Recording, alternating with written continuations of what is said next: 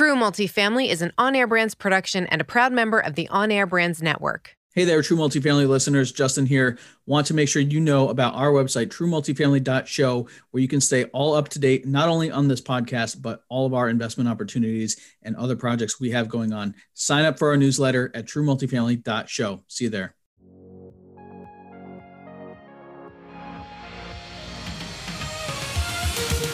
This is True Multifamily, the show where we dive in on what really happens after closing a multifamily property. We're going to expose the role of asset manager. That's a person who has a responsibility of seeing the vision, executing the plan, and managing people, budgets, and timelines, all to deliver returns for our investors. These are the real struggles, the real victories, and the real stories of asset management. Welcome back to another episode of True Multifamily. I am here with Jonathan Barr of JB2 Investments. Jonathan, thank you so much for coming on the show today. Thank you for having me. Yeah, man. Uh, glad to have you here. Uh, we had a great chat pre pre podcast, and and your story is so interesting. So I would love for you to share that with us. Um, tell the audience sort of how you got into real estate and what you're doing now. Yeah, so I, I started after the last recession, which is funny because we're in a recession now, right? So mm-hmm. it kind of reminds me some of those times back then but uh, graduated from college 2008 couldn't find a job. Uh, my family's been in the flip business for since i was basically born. Uh, so my mom was basically said come come jump on the company with us. They had lost some money during the last recession and so i kind of went back to help them rebuild things. I mean i was a little reluctant because the last thing you want to do is go work for your parents right?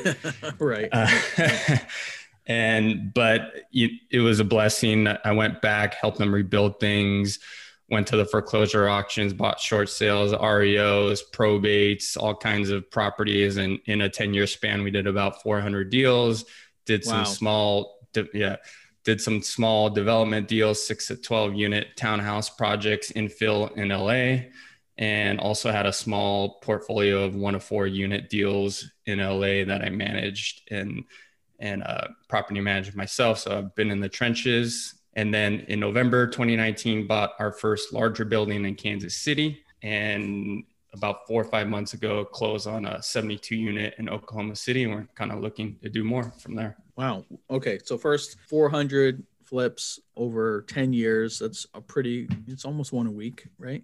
It's a lot, yep. it's a lot happening. Really yep. awesome. Cool family business to be in, by the way. Um, yeah. So that's, that's gotta be fun. Cool was it though? What like really how how was sort of working you know a lot of people they're building businesses finding partners but you sort of had the family structure there already. What what was that like? It definitely has its sets of challenges. Working for a mm-hmm. mom there's definitely you know there can be conflict that you deal with in those situations but at the same time it's it's amazing working for your family because you go to work every day and there's people that love you and care for you and want the best for you. So they they look out for you more than any other partner is going to look out for you you That's know? awesome. Yeah. So yeah. the the benefits outweigh the the downsides from it. Okay. And that's why I'm still working with my brother now. So. Okay, so that's what I was. The next thing I was going to ask you is: so now you've you've branched out into multifamily in Kansas City yep. and in Oklahoma. So that's JB two, right? You and your brother yeah. are yep. uh, are doing separate from the other family business okay. at this point. Got it. Got it. Were they just not interested in that, or you guys wanted to do something else? What was that? Yeah, I, I, always wanted it because in 2011, I bought a few duplexes in LA that appreciated 400% over that 10 year period. Yeah. And so I sold them all in the last year to invest in this multifamily deals, along with raising some funds from others as well. And just that business was never going to go in that direction. And so I, I just, I came to the conclusion that if I ever really wanted to do this, I was going to have to do it on my own. And so Got that's it. what we decided to do. Okay. All right. I, I appreciate that. Um, so you're in Southern California. Um, why Kansas City and Oklahoma? Initially, Kansas City because my wife has family there. Okay. And so I was kind of just bored one Christmas looking at properties. I was like, hmm, these numbers look interesting. Yeah. So yeah. Started okay. talking to brokers, checking out property, checking out neighborhoods, and really like what I saw. And eventually it took me a, few years to pull the trigger because all I'd known was LA real estate. So mm. for me mm. to go anywhere outside of LA was like the craziest idea, you know, especially within my own family. Right. They, they thought I was nuts. Yeah. I mean, they don't think I'm as nuts anymore, but, uh, and, and then and then we started looking for lar- that was only a 14 unit deal Okay. so we wanted to do a 50 plus unit deal and I- i guess the secret's out about kansas city mm-hmm. because everyone from california and new york is there now and Yep. pushing up the prices so we just couldn't find anything that made sense so i just opened up the radius a few hundred miles and we mm-hmm. ended up in oklahoma city and Got it. found the deal and made it happen All right. So, and that was in 2019, you said, right? so Kansas City was in 2019. Um, the Oklahoma City was in. We closed September 2020. Awesome. Yeah. So, you know, that brings up a question about management. And I know that your uh, true multifamily story you're going to share with us is really all about management. And so let's just talk about when you're looking at this 70 unit, pro- 70, 72 unit 72. property, 72 unit Mhm. property. Um, what's your thoughts on on management? I know you've done self management in California. You know, are you thinking I'm going to self manage this property, you know, hundreds of miles away, or bringing on a third party? Let, let's talk about the the thought process there. Yeah, I mean, because we're not on the ground and because we don't have experience with larger multifamily or managing larger multifamily, we felt like we needed to have someone that has more units in the area to take over and is more a professional on on, on the day to day. Um, so so we did end up hiring a property manager that's also an owner operator that's Okay. kind of around our age and kind of growing his business as well. So Mhm. we felt like it was kind of a strategic alliance there. Mhm. Okay. worked. And what was the structure? Are they putting full-time employees on the pro? Is it big enough to support full-time staff? What's the? Yeah, so we have a full-time PM currently, and we have a full-time maintenance person.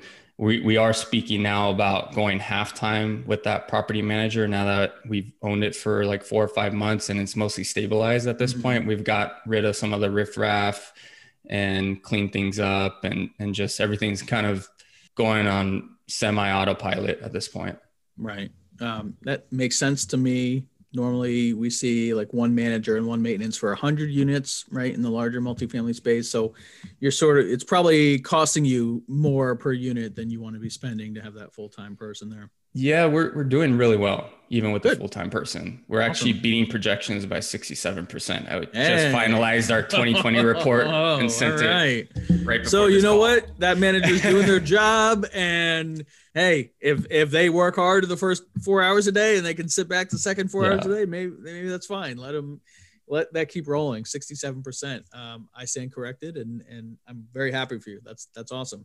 Um, Yeah, but you. let's talk about that management company because you told me ahead of time that there was some uh, unexpected fees and and just some challenges just in operations. But let's talk about the fees because what what is it that you thought the fees would be going into it and and what happened? It's just most of the fees that they charge, like late fees, application fees, administration fees to the tenants, they were passing most of those over to themselves. Okay. which is a little bit rare and Mm. i was surprised by that it wasn't 100% clear so that's that's another thing when when you have any sort of contract make sure to have your attorney review everything even if it's a small contract because there could be especially with a property manager because they could put some fees in there that you don't notice and then you don't notice until you get your first p&l and you're like hmm what's this Yeah. you know Right. so like the big one was late fees. So they were passing that through and we because we're going to grow with them, we were able to renegotiate that and get those back.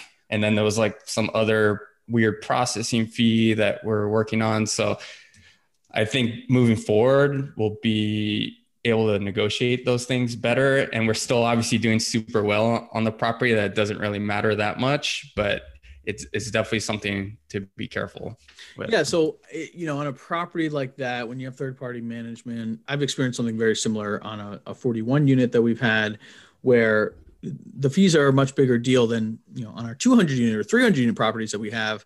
Uh, it's much more cut and dry. It's like just a, you pay the salaries and there's a, a flat percentage of everything that comes in and it's just a, a percentage. But on these smaller properties, you know, the 40, 70 unit properties, it seems like there's a lot more room for negotiation there and and people trying to slip slip things in. I've also heard of some uh, properties and managers in that size range. You know, they still want a half month of, of when they place a tenant. They still want to take like half a month fee or something like that. So um, definitely have to watch that and read that contract really closely because Yeah. that can actually really impact your your bottom line. It really Um, can.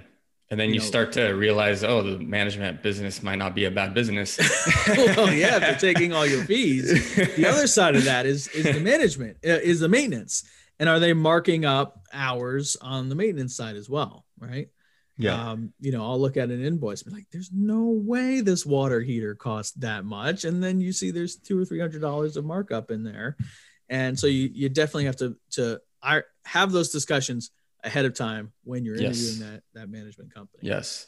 Um, so talk to us about the. Oh, go so. I want to say one thing. So, like during the escrow process, there's so much going on, right? Mhm. So you just need to slow down and have those conversations, review that contract, have that back and forth, and just make sure you're looking at that contract from the get go so you have time to work on it. So you're not at the closing table looking at the contract and feeling pressure to sign this contract just to like move things forward, you know? I- I, I would argue at, look at that contract before you even have a deal, right? So or for, for yeah. me, it's like we talk, we pick our markets, then we find our team, and that includes management. And so we will look and we will get a copy of the management agreement when we're interviewing them because Yep. I will, yeah, I want to be able to make those uh, that understanding of what's happening in that contract with a calm head because you're right. When you're under escrow, it's like from the day you hear back that your offer is accepted to the closing day, it's just a sprint in a hundred directions and you can't think straight and you're just trying to get this thing done. And so you'll sign anything. And and yeah, okay, looks fine. You know, I read I took this 20 page manager agreement, read it in, you know, 30 seconds and seems fine. So um, yeah, great, great tip is is read that from a place of calmness and and as early as possible and, and take your time with it. I Mhm. totally agree. So let's continue the the management conversation because Sure. you also told me that um, you know your managers, the, the management company was spearheading a unit conversion that you were doing, and you ran into some trouble. So so set it up. Tell us you know just what what the situation was, what you're trying to do, and how the manager was involved. So when we were in escrow, we realized that there was a, a pool. There used to be a pool on the property. There was there's a pool room that wasn't being used for anything. We're like, well, we could turn this into a studio. Mm. So we got bids on it during the process, and then after we closed escrow, we were finalizing all those bids. And the mistake that we ma- made was allowing the property manager to spearhead that project because it was a larger capex project we should have taken control of it because they missed like some electrical work that needed to be done and i think you know they're focusing on managing the, the property not focusing on on the project and if we were more focused on on that project itself it would be done by now and we're still finalizing a couple things on on that project so being careful what capex stuff you allow them to manage if it's a bigger part of the project um, you should take it over um, if it's probably if it's over ten thousand dollars, you don't want them to touch the project. I would say. So I'm gonna cha- I'm gonna challenge you on that because not everyone comes from a 10 year history of 400 flips, right? So you obviously have a very extensive construction background, and you Yep. probably would be able to spot these things very easily, right? But let's say you have I would have less of flown out my electrician. I, she was talking about. I'm right. It probably would have been cheaper, right? Just because of how much business you've done with that person, right? yeah. so which so so for someone that maybe has not done that level of work um, they're kind of forced to rely on their property management company. Um, so what any advice there where okay i i my hands are tied. I don't have another crew in another place that i can bring in. How what should i be asking? What kind of questions uh, what should i be looking for that maybe can give me a little more confidence as i'm hiring a property manager to do this work? I think uh, one big thing is getting a few bids on everything because I think prices can vary so drastically from different vendors. And also talking to those vendors directly yourself, not just relying on the property manager to talk to them or be on, on a conference call with them. So Mhm. make sure the vendor understands where you're coming from, make sure the property manager is clear and everyone's on the same page. Yeah, I agree. We've also um, had some great property managers that have, um, even if they don't have in-house construction, they'll have a construction ec- expert, renovation expert, Yeah. um, like a property improvement person, and they their job is to kind of act as GC for you. Um, and so, you know, someone that you can rely on to walk through a property and get a good feel to coordinate the subs. Um, but if your property manager does not have that person in place, then yeah, you someone has to fill up that void. And if it's a person that's normally leasing your property, that's a very different skill set than someone that's managing the the renovations. Yes, I agree. And usually they use if they have that construction person, they'll probably charge some kind of fee to do that, Yep. right? Yep. And for us, that's okay. You know, our people Yeah, usually charge sure. between five and seven percent usually on our projects, but you know, it's worth it, especially if you're investing out of state, you know, and, and you don't have And if it could save you a couple months and get things leased faster and done, having that person, it, it'll easily pay for itself. Right. But you know, could be that the management company doesn't have that person or they're not very good or just something something gets lost. And things do get lost. Sometimes we miss that we're gonna need an electrical permit or or something like that, right? These things tend to happen. Um, that we needed more outlets or switches or Right. whatever stuff like right. that. Yeah. There's always something, right? Yeah. Um, so so what you know, it, give us a little more color on that. So so at some point you realized they were not doing a good job, or you didn't have enough electrical outlets in the plan. I mean, what what's what I sort of think happened? the issue that was that happened was the person that we hired to do the work didn't do a good job contemplating the things and they were relying too much on that person to contemplate each part of the project that? The PM um, company was had a leaning too had hard on the sub. contractor vendor m- almost like glorified handyman doing the work Got it. you know yeah, um, and he just missed it. I mean, the good thing he's gonna come back and fix like drywall or like do things for free because he he feels like he kind of messed up too, and he's he's Mhm. he's owning up to that, right. because he does a lot of work for them. So who realized there was a problem? I think that contractor after he went and he started to finalize things and realized, oh, I don't have a switch here, I don't have a plug Oh, here. okay. He turned You himself know? in. Yeah. Okay. um, and like, I don't think this sub panel is gonna do like all that kind of stuff. You Oh, know. man. You know it's bad if they like throw up their hands like, wait a minute, I think I messed up. Like that's a hard conversation for someone to, to tell you. So uh okay. And then what's the corrective action? I mean, do you um did your I mean, now we're just getting bids from Okay. different people on electrical, and I even re like I connect with a lot of people on Twitter, and there's like a local guy that I co- connected with on Twitter that connected me to an electrician that I'm having get to get out there. So like Mhm. looking in different places for different contacts along with our PM yeah. PM's contacts as well. I, I will Um, tell you that that is a great tip. Um, in we invest in Kentucky and in the town in Kentucky we invest in there is a investor Facebook group and our I will see our PM on there and other people and they'll be like, oh, you know, we have this project going on and the power of social media is great. You, you know, getting referrals from people that are actually out doing it definitely worth a great tip. Like look for wherever your property is, join the local investment Facebook group and and try to get some contacts that way or Twitter or whatever wherever the people are. Go Yeah. there, talk to them. Yep. And then I was actually talking to my electrician yesterday, and he's like, "Hey, it's if it's a big enough job, I'll fly out there for like a couple weeks and and do it." you Yeah, know? yeah. I mean, hey, you built up a, a loyal uh, following and and uh, friend there, and someone that's done a lot of work for you guys. So why not, right? And Yeah. and if you did the numbers and considering the rework that you're gonna have to do and the time and the lost rent, it probably it might have been cheaper to send him out there in the first place. fly him out there, get him a hotel, and Yeah. whatever. Yeah, Right. And, and then you know sometimes just having someone you trust look at the project is is so much worth it, right? definitely. so let's talk then about you know this sort of leads us to the next phase of like how involved should i be as an asset manager and an owner you know i hire this property management company i trust that they're hiring the right people um, but i have to verify so let's talk about micromanagement and sort of that line between doing too much and letting them breathe and letting them do their own thing Right now, how we have it set up is we have a weekly call where we discuss, you know, delinquency, vacancies, leasing activity, um, any numbers in the P and L or anything that look off or are over budget, that kind of stuff. Um, but but like you said, there's there's a point where you're micromanaging or you're you're not doing quite enough. Um, and we hit that point of micromanaging a bit where we were kind of hitting uh, more vacancy than we we would have liked to see. And I, I told them, hey, let's let's at the end of each day, let me know what kind of activity was going on.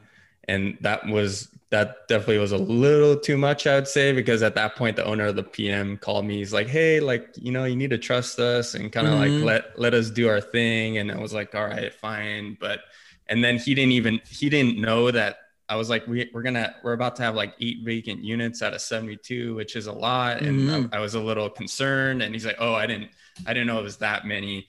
Um, I was like, yeah, that's why. He's like, well, well, well, don't worry, we're gonna get it done, and we're doing this, this, that. We're marketing it here, here, there, and and um, I even have like on the apartments.com, I have access to the account, so I see Okay. how many hits we're getting, like what contacts are coming in. So like on the call, we could even talk like.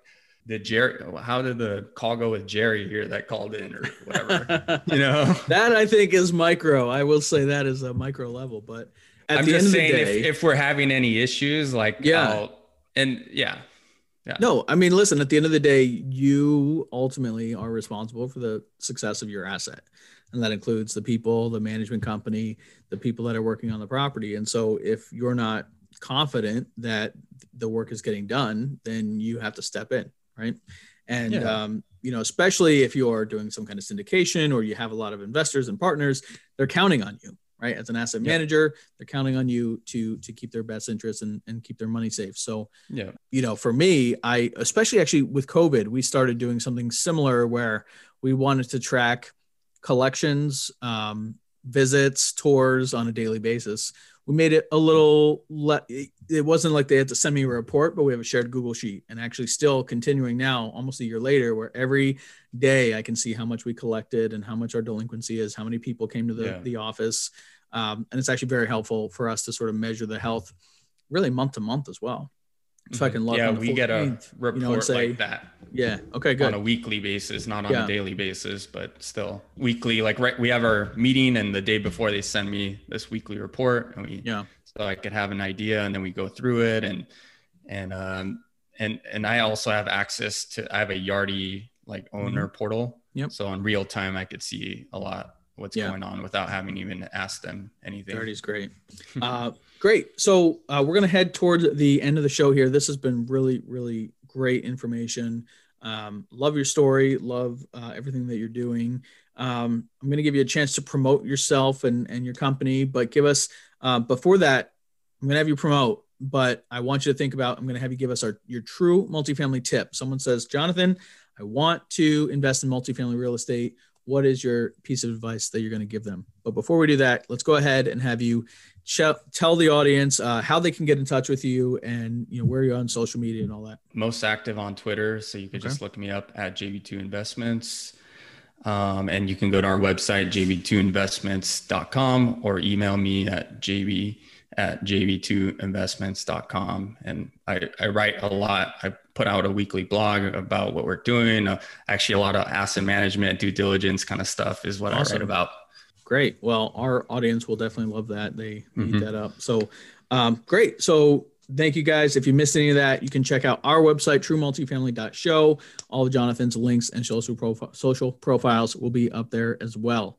Uh, so, Jonathan, your true multifamily tip someone says, Jonathan, I want to get into multifamily investing. What is it that you tell them? I would say two things. One is always think outside the box. Like there's there's kind of a prescribed way to do things. This is a very competitive space and you need to see how to differentiate yourself. Like for example, we're going direct to owners a lot now. We're we're having a focus on that to try to beat some of the competition and get in front of owners directly. And then number two, thinking differently is our concept is more to hold forever instead of five to seven years. Mhm. We are going to refi in year four or five, but our idea is return most of the money and then keep holding and improving it in the future. Maybe at some point selling and 1031 into a better, larger asset. Love it. Love those tips. Love that advice. And Yep. could not agree more. So, Jonathan, thank you so much for coming on the show. Really appreciate it. Uh, if you guys like this episode, please like, subscribe, and share it. We appreciate it. We'll see you guys next time. Thanks for listening to another episode. Check out our website at truemultifamily.show. And if you have an amazing story to tell, share it on our Facebook community, and you might just be the next guest on the show. We're also on all other social networks. Just search True Multifamily. I'm really, really proud to have the show produced by our company On Air Brands. Check us out at onairbrands.com. We also have an incredible, unique podcasting event that we would love for you to be a part of. Check that out at podmax.co.